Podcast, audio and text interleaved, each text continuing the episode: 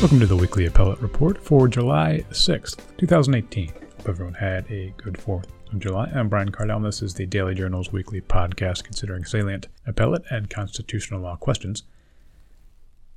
Consumer advocates and the consumer financial services industry await with interest an impending decision from the California Supreme Court in the case of De La Torre versus Cash Call the case will settle whether interest rates on unsecured consumer loans can reach some upper limit past which the loan is deemed unenforceable based on the unconscionability doctrine. The specific loans challenged by a class here were in the amount of $2,600 and carried interest rates of 96 to 135 percent. At the federal district court level, Cash Call moved for summary judgment, citing a California statutory scheme, which sets specific interest rate limits on loans less than $2,500, but prescribes that such limits do not apply to loans above that amount. The court granted Cash Call's motion, reasoning that it setting a limit past which interest rates became unconscionable seemed more like a legislative policymaking function rather than a judicial one. On appeal, the Ninth Circuit certified the question to the California Supreme Court, asking for the latter's guidance on how the state's laws bear on the question of whether and when interest rates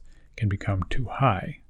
The plaintiff's central argument is that standard statutory construction and certain legislative history recommend the court impose interest rate limits of some sort based on the unconscionability doctrine. The plaintiffs also argue doing so would serve worthwhile policy ends, as high interest unsecured loans tend to attract more vulnerable consumers who might not be clear on a loan's repayment terms. On Cash Call's side, the company contends California statute expressly exempting these loans from an interest rate cap answers the question at issue here in their favor. Cash Call also contends that the market can ably police excessively high interest rates and that a specific cap placed on loan interest rates would hamper both lenders and borrowers who need their services. Today we'll hear both these competing views. We'll be joined first by Steven Tindall and Andre Mura of Girard Gibbs LLP, who represent the plaintiffs in this case. We'll then hear from Catherine Brennan from Hudson Cook LLP. She's not affiliated with the parties here, but in her practice represents and advises clients providing the sorts of financial services and issue here. Before hearing from our guests, though, two quick reminders. Don't forget that you can listen to the weekly appellate report on iTunes now. Just find us via your podcast app by searching Weekly Appellate Report. Your, your clicks, subscriptions, rates, uh, and reviews are, are certainly appreciated there.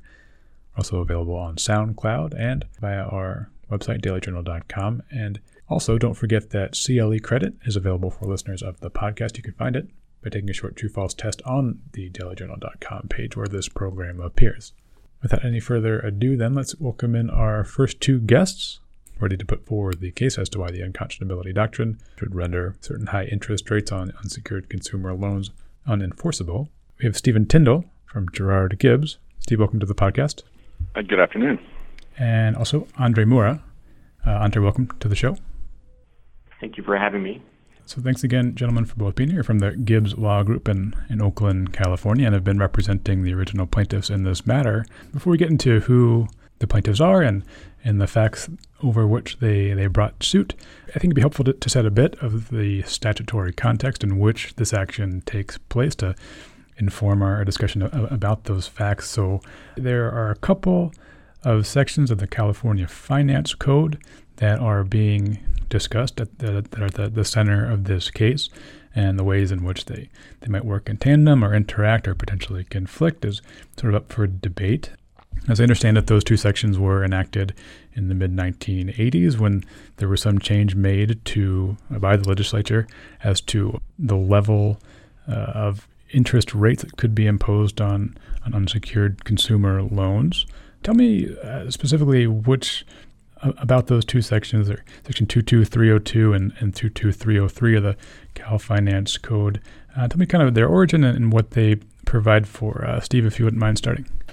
So, um, California Financial Code 22303 lays out uh, percentage um, interest rates percentages that can be charged to loan to consumer loans of $2,500 or less, and it's it's um, sort of graduated like certain dollar amount is a certain percentage, and then the next higher dollar amount is another percentage, on up to $2,500.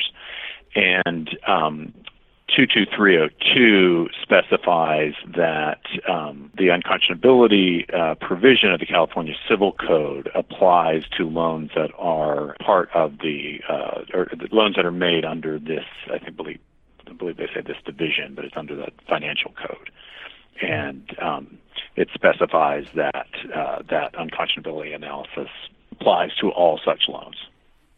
Okay, just to put a slightly finer point on it, you could say that Section 22303 provides that there is no statutory limit for the interest rates that a, a company could charge for a loan given uh, over the, the amount of $2,500. And um, of importance, sort of more or less depending on which side of the case you're on, is the situation that existed prior to, to that enactment of that law, that it was a change whereas previously loans of that amount over 2500 and I believe up to 5000 were subject to a certain limit. And then after the statutory enactment the interest rate cap only applied to, to those below 2500 so that was a, a change. Uh, is that f- uh, fair to say andre? Uh, yes. At the time in 1985 um, the statutory framework authorized certain interest rates on loans of $5,000 or less, and the legislature was contemplating lowering that monetary threshold to $2,500. And the Attorney General um, was concerned and expressed a concern at the time that the legislation was being considered that uh, consumers would not be adequately protected. And the response was that uh, consumers will also be protected by the unconscionability doctrine, and at the same time that that, that monetary threshold was lowered from $5,000 to $2,500, the legislature also added uh, Section 22302 to expressly incorporate unconscionability into the financial lenders law and to make a uh, a violation of that unconscionability doctrine a violation of the financial lender lenders law subject to uh, certain remedies available there um, under that uh, statute. And that's uh, California Civil Code Section 1670.5, which was incorporated. It occurs to me that it might be useful just just briefly. Folks are certainly familiar with the doctrine of unconscionability, but in that statutory section, I guess, or maybe more more generally, what, how how is the doctrine defined? It's basically proscribes certain contracts made where a variety of factors kind of weighed in the totality of the circumstances make it so either substantially or procedurally the such an agreement is just not something that should be enforced. Uh, is that a fair way to describe it? Uh, sure. I mean, unconscionability doctrine is sort of uh, a doctrine that has deep roots in the in the common law and been essentially a, a defense against uh, the enforcement of a contract where a provision or multiple provisions of a contract are determined to be unconscionable, which is framed under various tests and formulations, but it could be that a provision uh, is uh, deeply unfair or shocks the conscience, and courts have uh, different language to describe sort of what the threshold is for unconscionability. Okay, then we, we go ahead and get into the case at issue and, and dig into to the facts a little bit and the procedure that got this case to where it is before the California Supreme Court. Originally, it was, was brought in federal court. So, probably not coincidentally, the loans at issue here being provided by Cash Call are just above that Section 22303 threshold. They're $2,600 loans. And the interest on those loans uh, applied by the company, I think, was either 96% or 135%. So over a period over the prescribed repayment period here of three or four years uh, tended to result in repayments that would be you know three or four times the amount um, given the $2,600 amount. And so that fact these high uh, interest rates were the center of this case. I guess, um, Steve, if you could walk me through any other pertinent facts that you think are, are relevant here, and then, you know, I guess the the theory of the claim, um, what, what what its, its basis was. Sure, and and I think you you touched on it, and and part of the reason that this um, that these loans are as I mean we believe um, that that the interest rates are unconscionable is is the combination of the interest rate plus the loan term, the you know the, the podcast listeners may be familiar with sort of pay, payday loans or sort of auto title loans or um, sort of very short term, very high interest loans that, you know, a payday loan, and those are regulated by a different statute, so, so they're not, you know, fully at issue here, but just by way of comparison, they can have very high interest rates, but the loans are only for about, you know, two weeks or three weeks. Here, as you note, the loans at issue are 96% loans, 135% loans, um, but they go on for either 35 months or 42 months so that by the end of the first year of making repayments, if all they repaid was uh, interest at the 135% um, rate, at the end of that year, they actually will owe more than they owed at the, be- the beginning of the year. And so, and the other the other piece of it was, and, and this uh, was developed and, in evidence in the lower court, that people would call Cash Call and say, "I need a thousand dollar loan," and Cash Call would say, "Well, I, I, I we don't have a thousand dollar loan product, but if you'd like, we can give you twenty six hundred dollars." And so they would sort of um, guide them into these twenty six hundred dollar loans, in which they you know would have these the interest rates that they have and the you know this is also in the in the evidence before the court the default rate of these loans was as high as 45. I think it went from 30 to 45 percent during the class period. So that 45 percent of the loans ended up they ended up defaulting on them. Had those loans been a couple hundred dollars less, say 2,400 underneath the, the statutory threshold, do you know what the like cap on interest rates w- would have been for loans of that type? Pretty similar in, in amount, uh, Steve or Andre? Yeah, Andre can correct me if I'm wrong. It's either I, I think it's it, it's effectively either 24% or 38%. Andre, do you remember? I don't recall the exact number. It's under 40%, and it's either 24% or 28% or 38%. I believe that the suit is brought as a putative class action in, in, in, federal district court. The district court does grant summary judgment to cash call, and we'll get a little bit more into the district court's worry on this point. But I, uh, as the Ninth Circuit described it, it seemed to be based on the court's worry that potentially be a court making economic policy almost if it were to set some sort of limit on interest rates that it deemed un- unconscionable. Is that largely how the summary judgment was granted, Andre, if you know? Um, and and actually, uh, this is Steve. I'd like to, to back up a minute, which was, and, and this is something, um, Brian, you may have gone into in more detail, which was when they first moved for summary judgment and the plaintiffs opposed it, the judge initially issued a, I believe it was a 48 page order denying summary judgment. And it was a very detail oriented, detail um, specific order in which uh, the court laid out all the various material issues of fact that were not that were in dispute. And once that order was issued and, and summary judgment was denied, uh, cash call uh, moved for reconsideration of the order and uh, noted that the court had not addressed one part of its argument, which was a sort of separation of powers argument.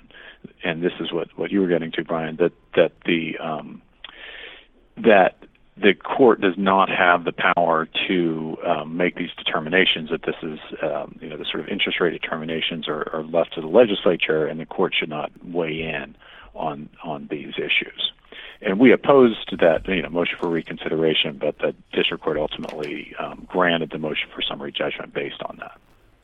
And then on, on appeal, the Ninth Circuit asked the, the California Supreme Court to take a look at the question, obviously, one involving some, some state statutes and an interpretation of them. So the, the California Supreme Court is, is doing that now. Maybe just to, to clarify the, the question that they are dealing with and, and the one that they're they're not. So as I understand it, the question kicked over to the High Court is just whether there is some potential ceiling above which interest rates on loans over $2,500 could become unconscionable and not specifically whether the loans at issue here themselves are unconscionable. Andre, is, is that the, the right way to frame the question?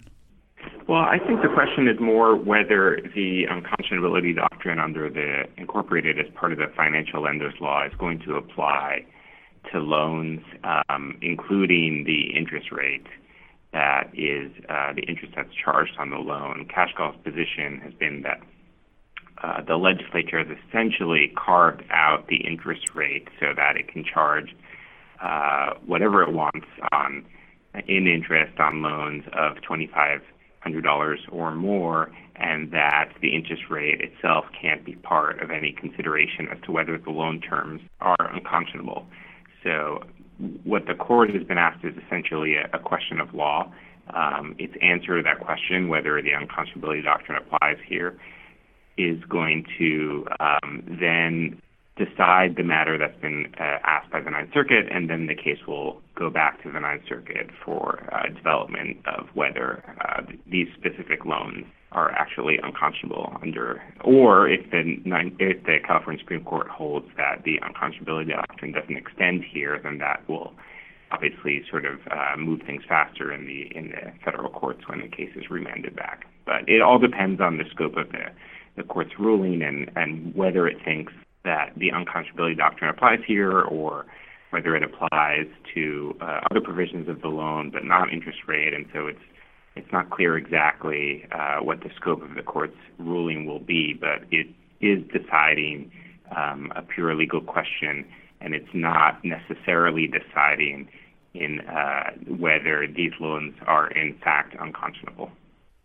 Great. Then we can move to the the principal argument advanced in in your briefs and and an argument. Um, it's a, a, case of statutory interpretation. So we'll we'll begin with uh, some textual uh, analysis and the textual argument that you've presented. Um, Steve, can you begin with with that argument? Just the the ways in which reading the statute on their faces, the two statutes, two sections, in in your view, indicate clearly that the unconscionability doctrine could bear on interest rates of loans over twenty five hundred dollars? Certainly, and and um, I'll, I'll sort of do broader strokes, and and Andre can drill down. Actually, I'm mixing my metaphors there. Um, can can uh, fill in the details a little bit more. But our reading and sort of the the argue the the issue that was argued between the parties in the briefs um, had a lot to do with whether the two provisions um, are in conflict or not, or whether they can be read, you know, harmoniously. And our our position throughout has been that they're not in conflict.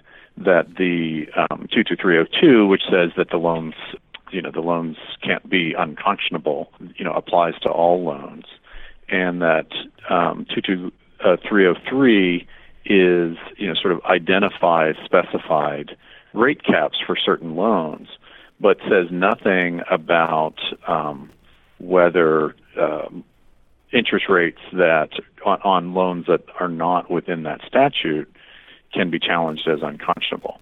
So there's nothing in it that that you know forbids certainly a court from taking into account interest rates um, in loans that aren't you know covered specifically by the um, the dollar limits of 22303. Andre, do you have anything to, to add to the textual argument? Uh, sure. I mean, I think CashCall's main argument is that when you look at these two provisions, they're in conflict, and that the provision addressing the interest rate caps are more specific than the general unconscionability provision, and so uh, the one should override the other. But if you look at the uh, California Supreme Court precedent on statutory interpretation, it it describes it, it, sort of places the responsibility on courts to read statutes, um, so it gives effect to both where it can, and tries to interpret statutes, um, two statutes harmoniously. And it's only when there isn't a rational basis for for harmonizing two potentially conflicting statutes, which essentially means that the statutes are irreconcilable or clearly repugnant, that uh, the court will come to the conclusion that one statutory provision sort of overrides or displaces the other. And here that's that's a very hard, I think, lift for cash call because if you just look at the two statutes together, they clearly can be read harmoniously to give effect to both. I mean, the, the statutory 22303, which authorizes interest on certain loans, that can certainly have effect. And to the extent that uh, a lender wants to charge um, certain interest on loans above $2,500? It certainly can. And then there's the question under 22302 whether particular loan terms are unconscionable. That applies to all loans under the financial lenders law, and it, and it by its terms under 22302, it applies to all provisions of a loan. So reading those two together, you certainly can have um, specific interest rates for certain loans, and you could also have the unconscionability doctrine apply. And those are sort of two ways to think about um, what's permissible, and it, they're not obviously in conflict when you sort of think about them in that way. You know, I, I, take it this is the, the first time the California Supreme Court has interpreted the ways in which these these sections interact. But as you cite in in your briefing, the the as, as persuasive authority, the, the Supreme Court of New Mexico, I think, has dealt with a a pretty similar statutory construction or statutory situation. Is and how how did the court there deal with uh, statutes of, of this nature, Steve? So the New Mexico Supreme Court, um, and this is the uh, state ex rel King case, um, dealt with a very similar issue, which is that there was a um, it, yeah, there was a I think there was a statutory rate cap, and the and the the lender at issue was charging more than that, and the New Mexico Supreme Court rejected the idea that the um, lender could charge you know whatever it wants, and sort of noted that the defendants had tried to make an end run around the consumer protections that were in the the loan act at issue, um, and that it wasn't going to allow it, that it was going to enforce um, sort of New Mexico um, sort of public policy against excessive rates and struck down the rates as unconscionable. Um, we, have touched on it a bit at, at the opening, the, the, some of the legislative history and purpose behind the enactments of these couple of sections back in 1985. Um, but Andre, could you uh, describe to me exactly how how some of that history comes into play here to, in your view, um, demonstrate that the legislature really did intend for these two sections to work in tandem for the unconscionability doctrine to cover loans, even those over 2,500 that were by that amendment in 1985, you know, free of any specific interest rate cap? I, I, this sure. Steve. I think Andre touched on that a little bit at the beginning, which was when the interest rate cap of you know uh, five thousand. I mean the uh, yeah the interest rate cap applying to loans 2,500 to 5,000. When that when the legislature dropped that from 5,000 to 2,500 the Attorney General specifically said this is going to leave open consumers um, to some bad conduct. And in response to that, the legislature, you know, adopted 22302 and, and or, or drafted it and put it in the law, and said that you no, they will still be protected um, by um, you know the unconscionability provisions of 1670.5. Andre, if you no, that's okay. I was just going to add that um, we think it's significant that the that the legislature adopted the uh, and incorporated unconscionability doctrine expressly in the financial lenders law at the same time that it was lowering the interest rate cap. Courts will look at legislative history when um, statutory text is unclear. We've said here that the statutory text is clear insofar as it expresses the legislative intent to apply unconscionability doctrine to all provisions of a loan subject to the finance lenders law. But sometimes courts will also look at legislative history if it um, just sort of to cover the bases and to the extent that it reinforces their textual analysis, they might point to the legislative history. And if you look at that legislative history, it strongly suggests that the legislature, as Steve was just describing, uh, intended to provide protections to consumers and not essentially authorize a sky's the limit approach to to interest or to excessive charges. I mean, there's there's an express discussion in the legislative history about um, unconscionability uh, protecting against excessive charges. Yeah, I mean, the the way that I, I read your, your briefing, and I don't mean to say that this is the position that you're specifically defending, but it it, it seems to kind of um, give one the notion that you know sort of always lurking in the background as a bit of a catch-all provision against unconscionable or you know just excessive um, problematic arrangements uh, that the unconscionability doctrine is, is there and that perhaps at the time of these enactments the legislature kind of knew that but in in, in your, your briefs, they, they they just want to make um, you say they the legislature wanted to to clarify that point to make it crystal clear that yes, you know that that, that doctrine still applies here, and and so we just want to make sure no one's mistaken about it. Um, is that a, a fair way to describe it, Steve? Yeah, I think that's right. I think that's right. But we also think, yet you're, you're right that the sort of unconscionability analysis is sort of always there but it sort of adds. I, mean, I think Andre was was touching on this. It's sort of like the, the legislature by by adopting it makes clear we're not ignoring that. This is that this all applies. The you know the you can't have unconscionable contracts, and by contracts, loan loan provi- I mean uh, loan agreements constitute contracts. Andre, you, you mentioned it that the the notion that the 22303 section saying there's no there are no interest rates that are statutorily too high for loans over $2,500. Read it the way Cash Call would like it to be read creates the sort of assumption that the sort of the sky is the limit that there really isn't any interest rate that could be too high 100 1000 10000 percent as long as it was agreed to by a contracting party uh, is that kind of the natural extent of their argument that there there can't be any limit based on that statutory safe harbor they describe? I mean, I, be- I believe that um, Cash Call's position, it, it was asked uh, a question about that at oral argument before the California Supreme Court, and it seemed to suggest um, yes, its position is that, if I'm remembering correctly, that its position is that the sky is the limit, but that uh, the court should not be concerned for a variety of reasons that it would be very unlikely for a lender to uh, charge sort of exorbitant interest rates, and it sort of gave some reasons or policy reasons why um, the court should not be concerned about uh, extremely high interest rates. But essentially, that that is what, as I understand it, what Cash Call is arguing is that the, the, the legislature has sort of cleaved off the interest rate um, from unconscionability analysis, and it just can't be part of any uh, court or the um, agency that administers the finance lenders laws, they can't consider the interest rate on such loans uh, as part of the unconscionability analysis.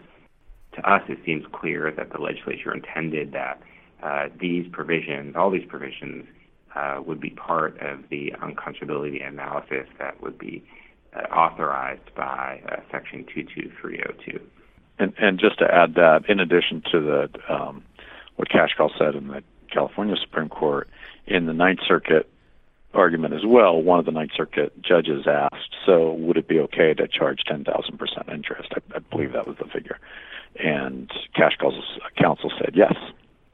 I assume that one of the, the, the next things that, that counsel might say or reasons supporting that line of argument is that um, the, the free market will tend to rein in such practices like that, that no one would really pay 10,000%, so it doesn't need to be a, a huge worry for, for courts. What's your take on that public policy argument that you know the free market can decide that people can contract freely, and if a, a cost is too high, a interest rate is too high, then folks just, just won't pay it? Uh, either Steve or Andre, if you want to jump in. Yeah, a couple a couple points on that. I mean, it, I mean it's the same argument for why there shouldn't be um, minimum wage like you know w- you know we don't need a law saying you should only pay you know you should pay a minimum of you know nine seventy five dollars nine seventy five an hour because no one's going to work for a dollar an hour. Well that's just not I, I don't think there's there's not a problem um, in my mind anyway um, with the legislature and society deciding we want these basic protections of workers or in this case borrowers. And the, and the basic protection is, you know, you know, it's not a specific rate cap, but we are going to take a look to see whether these loan terms shock the conscience, which is the, you know, sort of one of the interpretations of, of unconscionability. And so, yes, the, the free market is at work, but the free market is encumbered in many ways by statutes as a way to protect the most vulnerable consumers and the most, most vulnerable uh, employees. Same thing with sort of overtime laws. You know, the same arguments are made. You know, like you shouldn't require overtime payments because you know the free market can govern whether employees want to you know work 90 hours a week or not but society and and the legislature can decide no we we want to support this you know sort of value of uh, if you're if you the business is going to require um, you know this sort of uh, work we're going to make it you know more expensive for you to do. If, if I read your briefing correctly, it, it does seem to to give um, the general impression that some of these policy considerations, and another one put forward by CashCall is that you want to have a, a market in which borrowers can, you know, that, that need money are able to get loans, and I, I believe the argument is put forward by CashCall that to maintain their sort of profitability, to be able to stay in business, these are the interest rates they've figured out. Um, their accountants have figured out have need to be charged. Um, but I, I take it from your briefing that because the statutory analysis in your view is pretty clear here, that you don't really need to get too far down the the road towards those policy arguments. That the the, the clear way to resolve the question um, is to look at the way these sections interact and and see that fairly clearly they can work in tandem. Is that a fair surmise, Steve? Yes, that's that's correct. I mean, uh, the policy argument, and, and you know that policy argument can, you know, it, it, what you said is exactly right. Especially in the California Supreme Court, it's a it's a statutory analysis, um, and then you know further down the line, you know, is the sort of well and it's and it's CashCall saying, "Oh, we won't be able to to do make these loans if if we are you know um, required to charge conscionable interest rates. I mean, there's not in the record a lot of support for that yet, and there's also, I mean, that may come in the uh, trial court um, if we are able to get back to the trial court to demonstrate this. Is whether you know CashCall um, would be able to certainly make a profit, and they, they were with lower interest rates as well, and with lower default rates on the on the loans and um, you know that's something that I think a, a, trial court can can develop in, in analyzing whether these are sort of conscionable, unconscionable uh, loan terms. Well, I was just going to add that I think some of these policy arguments are really sort of uh, beyond the scope of the question before the court, because if the court believes that the legislature has already made a determination that unconscionability applies here, then sort of arguments for why unconscionability should not apply are really arguments that should be directed to the legislature. Andre, do you have thoughts on the other, I guess, policy issue or just the, the separation of powers consideration or concern that the district court voiced in its summary judgment order that if if courts need to, to weigh into this question, it, it would put them in a position where they sort of decide, okay, this far and no further for this particular term of a loan, which sounds a bit like economic policy making. Uh, what, what, are your thoughts on on that uh, uh, score? I think the Attorney General for the state of California had a nice response to that about how you know the court's determination of unconscionability is not doing any work that is sort of outside what the judiciary normally does in terms of uh, contract law and unconscionability doctrine is, is very well developed. It's applied regularly in um, under California law for you know quite a long time. It's applied um, often in the context of arbitration. So these are familiar legal um, principles, and their application here is not really um, so so new that it should cause the concern that courts are really sort of outside their bailiwick.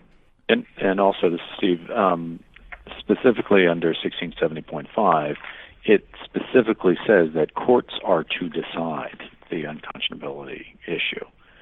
Um, and, and it doesn't say the legislature is to or the executive branch is to. It says courts are to. Um, it, and it's part of uh, the court's sort of uh, directive under 1670.5 to examine uh, contract terms to see if they are unconscionable.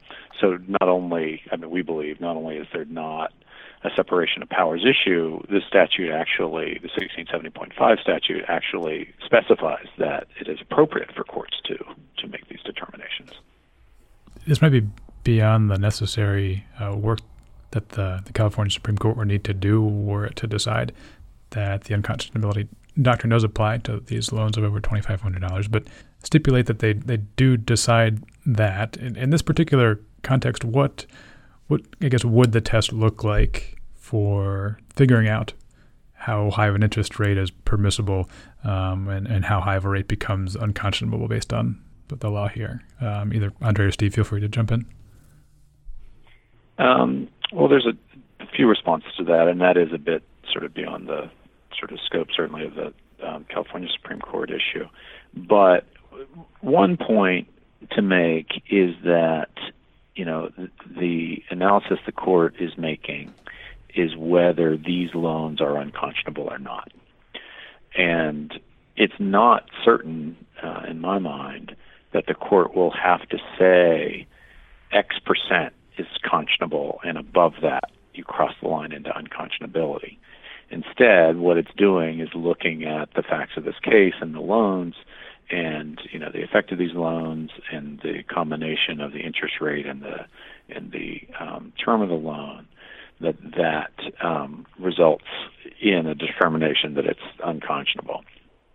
And it can look to things such as um, sort of other comparable sort of uh, interest, you know, interest rate caps and statutes, as well as um, you know the effects that uh, that these loans have had on um, the class members.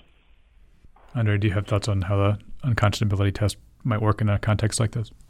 Sure. Some, I mean, some of the factors identified in the briefing are uh, market price, the seller's profit, the disparity between price and value, the borrower's ability to repay. But again, I don't. I agree with Steve. It's it's not clear that the California Supreme Court will sort of weigh in there or needs to. Um, but you know, it, it it might go there, but we're not sure. Um, the New Mexico Supreme Court, I don't remember whether it sort of laid out all of those factors necessarily, but perhaps it did have some discussion of it. Um, but I think because this is on certified question, where essentially the Ninth Circuit has, has asked a question of statutory interpretation, the California Supreme Court might uh, sort of limit itself to answering that question without sort of going too far down the road to developing um, sort of exactly what factors should be considered here and sort of allow that development to occur um, at the trial court level uh, back in federal court where um, that can be developed sort of based on a factual record. Okay, then we could, uh, could close here, at, and, and certainly without asking you to, to forecast how the California Supreme Court might be feeling about the, the, the question before it. Um, Steve, do you have thoughts as to which issues that seem to be at the front of the court's mind at argument, what things they, they might have been the most worried about or, or asked about uh, most most pointedly? Do you have any thoughts on, on that?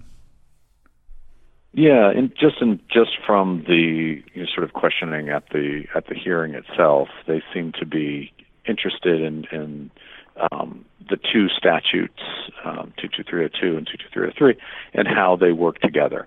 And um, whether um, and this is something that I think Andre touched on earlier, whether the unconscionability um, analysis, whether 22303 sort of carves out from that a specific, um, you know, the analysis of the interest rate or not and whether you know how how do these two statutes read together? That seems to be what what they were focused on and that was you know essentially the question that was asked of them.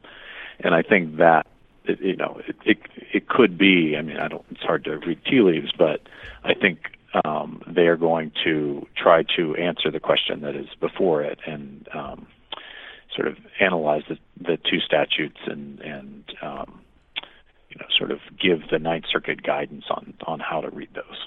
Uh, Andre, do you have any thoughts on where the court's focusing to be? Um, well, you know, I think the court's asked uh, very fair questions of both sides, sort of probing um, strength the strengths and weaknesses of their of their positions, and so I'll just leave it at that. I mean, it's very hard to sort of uh, guess uh, just based on an oral argument. I mean, the court seemed to be very prepared, as as it typically is, um, with a good understanding of sort of the history of the statutory framework and unconscionability law, and the implications that uh, a ruling in for either side might have um, going forward. So um, it's a hard thing to sort of guess where the court's going, and I try never to guess where the court's going when a decision's going to come down. And the next, oh, I don't know, uh, 60 days perhaps, um, but we shall see. Yeah, we'll, we'll certainly find out uh, here in the next few weeks uh, of the, the, full extent of the court sentiments about this particular question. Uh, but we'll leave it there. Uh, for now, I've been very happy to be joined by uh, two gentlemen from the Gibbs Law Group, Steven Tindall. Steve, thanks for being on the, the show. Uh, thank you for having us. Thanks for your interest in the case. And Andre Mura. Andre, thanks, thanks again for being on. Thank you very much.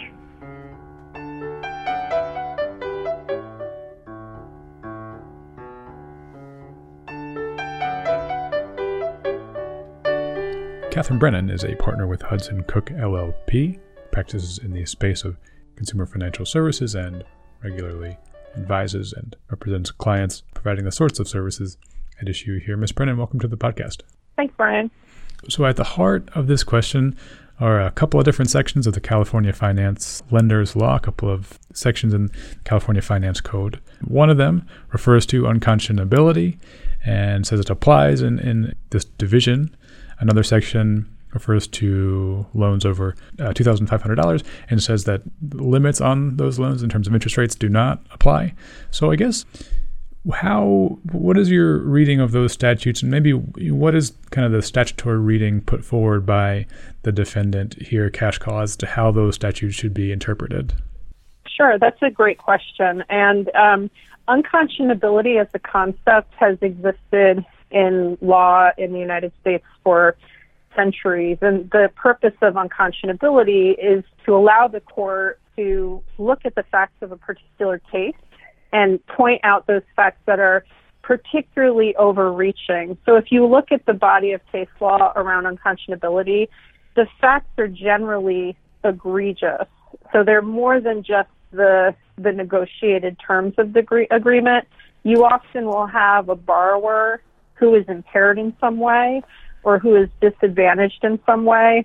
You also might occasionally have a borrower who is taking advantage of a third party or their assets or some fiduciary relationship they have with that third party to leverage the assets of the third party to their advantage with the borrower. So it's more than just the straight letter of the contract. It, it's looking beyond the contract to see, well, what is the actual deal at issue here?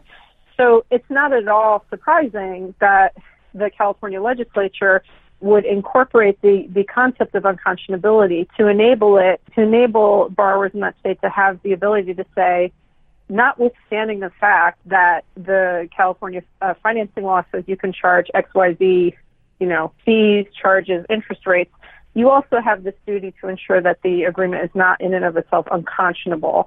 So what's at issue here is is uh, what what the um, plaintiffs perceive to be as a, a conflict between unconscionability and interest. Now, I don't think that the legislature could be fairly described as having intended to adopt the concept of unconscionability to override its explicit and express grant of unlimited interest contracting authority for a certain subsection of loans in California. That makes zero sense to me.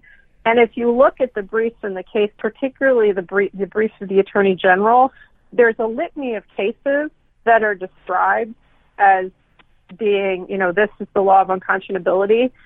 But the facts in those cases are far different than the facts here in the CashCall case. They involve, as I noted, borrowers who are disadvantaged in some way, hmm. borrowers who um, used a um, fiduciary relationship where they had power of attorney over an elderly relative's assets and they pledged those assets. So none of the cases cited in the brief by the Attorney General's office are strictly based on the, the interest rate.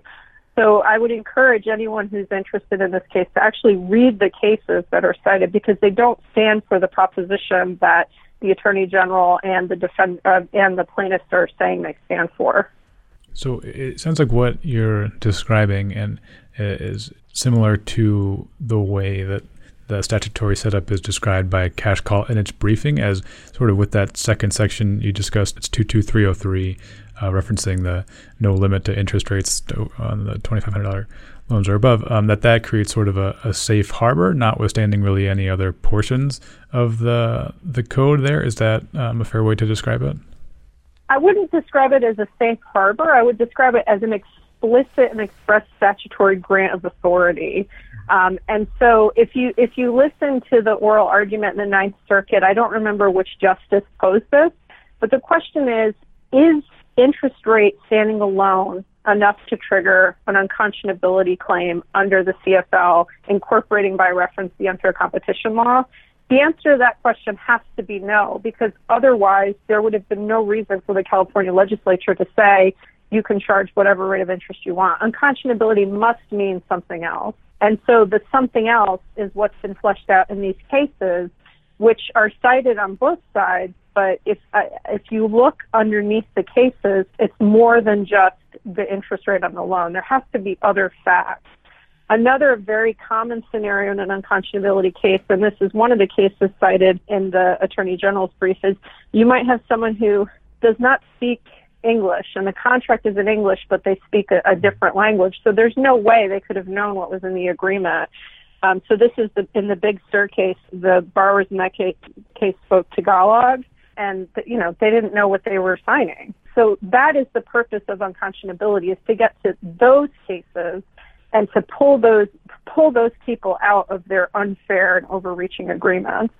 And, you know, that is a just and fair thing because certainly no one should be subjected to an agreement that they are like severely, they're severely disadvantaged in some way. But that's quite simply not the case with a loan that's originated online with all of the, you know, disclosures provided. Um, there's no hiding the ball. There's no bait and switch um, and you're doing it pursuant to a license that explicitly says you can charge these rates of interest, it would it would be inconceivable to then come behind that and say, okay, even though law says you can do this, we're going to find this to be unconscionable.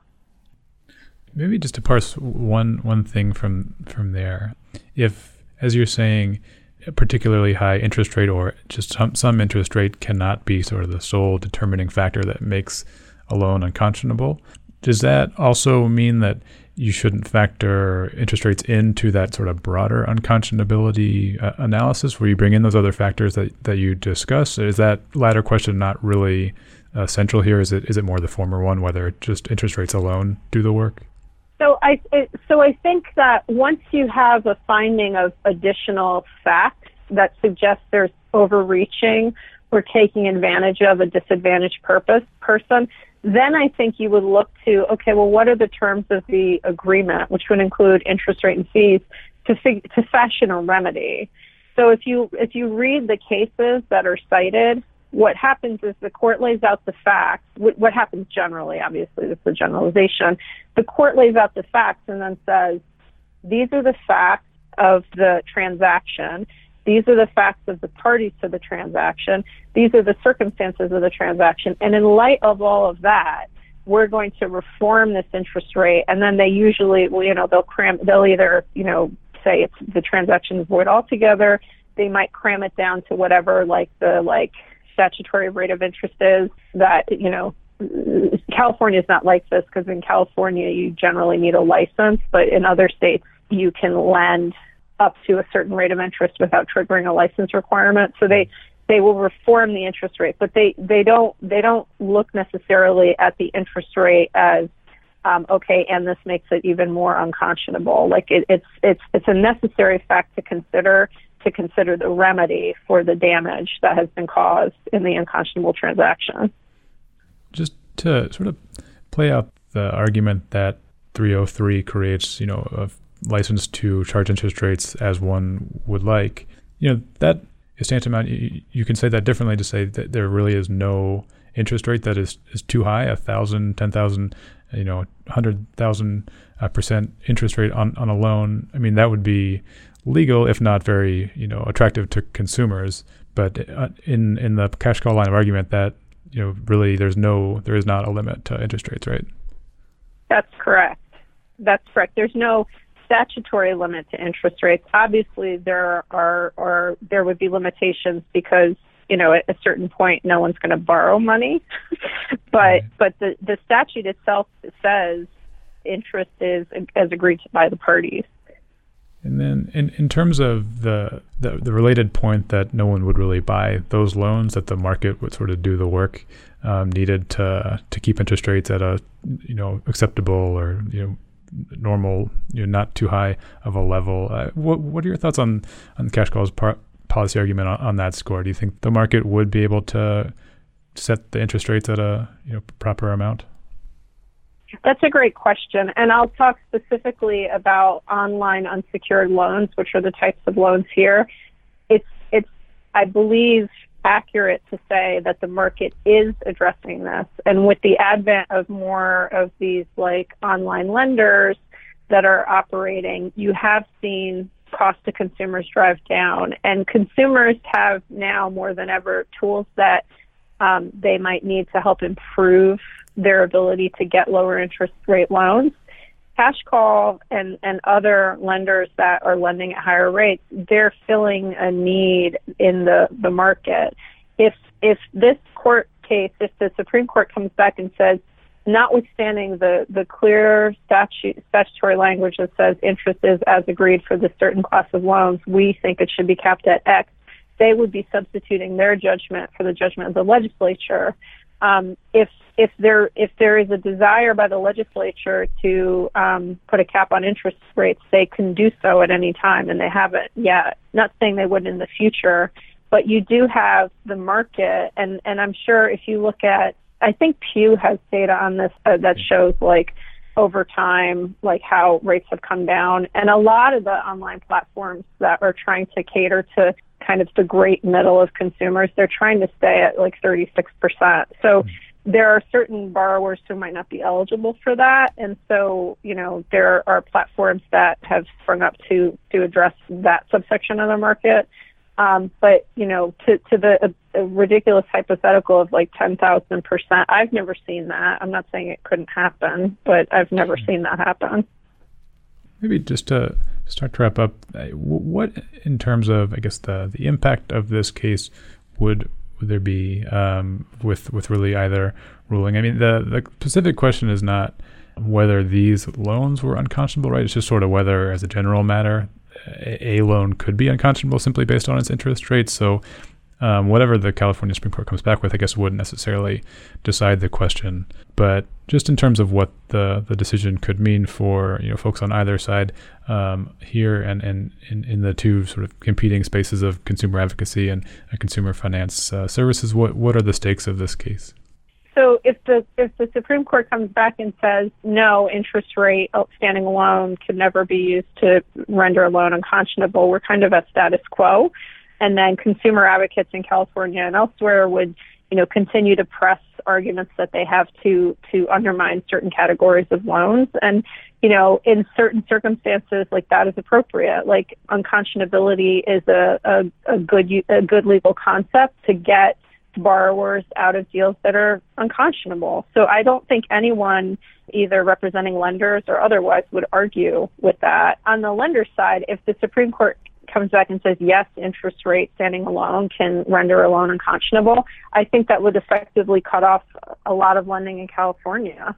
So um, the, the results could be disastrous. And um, consumer advocates have put forth the number for consumer loans as 36% APR, and everything over 36% APR is overreaching that you know the lenders and the entities that fund lenders like they would be struggling to come up with like okay well what is the reasonable risk to take in california and i think you'd find a lot of people notwithstanding the fact that california is the largest market in the country um, would just simply exit they wouldn't want to deal with it because why would they want to Okay, uh, well, we'll we'll get an answer here in the next few weeks, um, and and we'll see yeah. which way it goes. Uh, for now, we'll leave it there. Uh, uh Catherine Brennan from Hudson Cook LLP. Thanks very much for being on the podcast. I really appreciate it.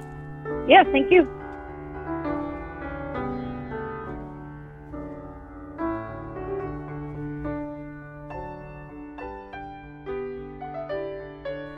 And that's our show for July 6th, 2018. I'd like to thank one more time our three guests, Steven Tindall and Andre Mura from Girard Gibbs, also Catherine Brennan from Hudson Cook. Thanks also to you for tuning in. It's greatly appreciated. Uh, thanks also to my production staff here, principally Nick Perez. And thanks to you for tuning in. It is greatly appreciated. Don't forget that one hour of CLE credit can be yours by taking a short true false test on our dailyjournal.com page where this podcast appears. And don't forget to find us and subscribe and rate and review us on the podcast app by searching Weekly Appellate Report. I'm Brian Cardile. Look forward to speaking to you next Friday. Have a great week.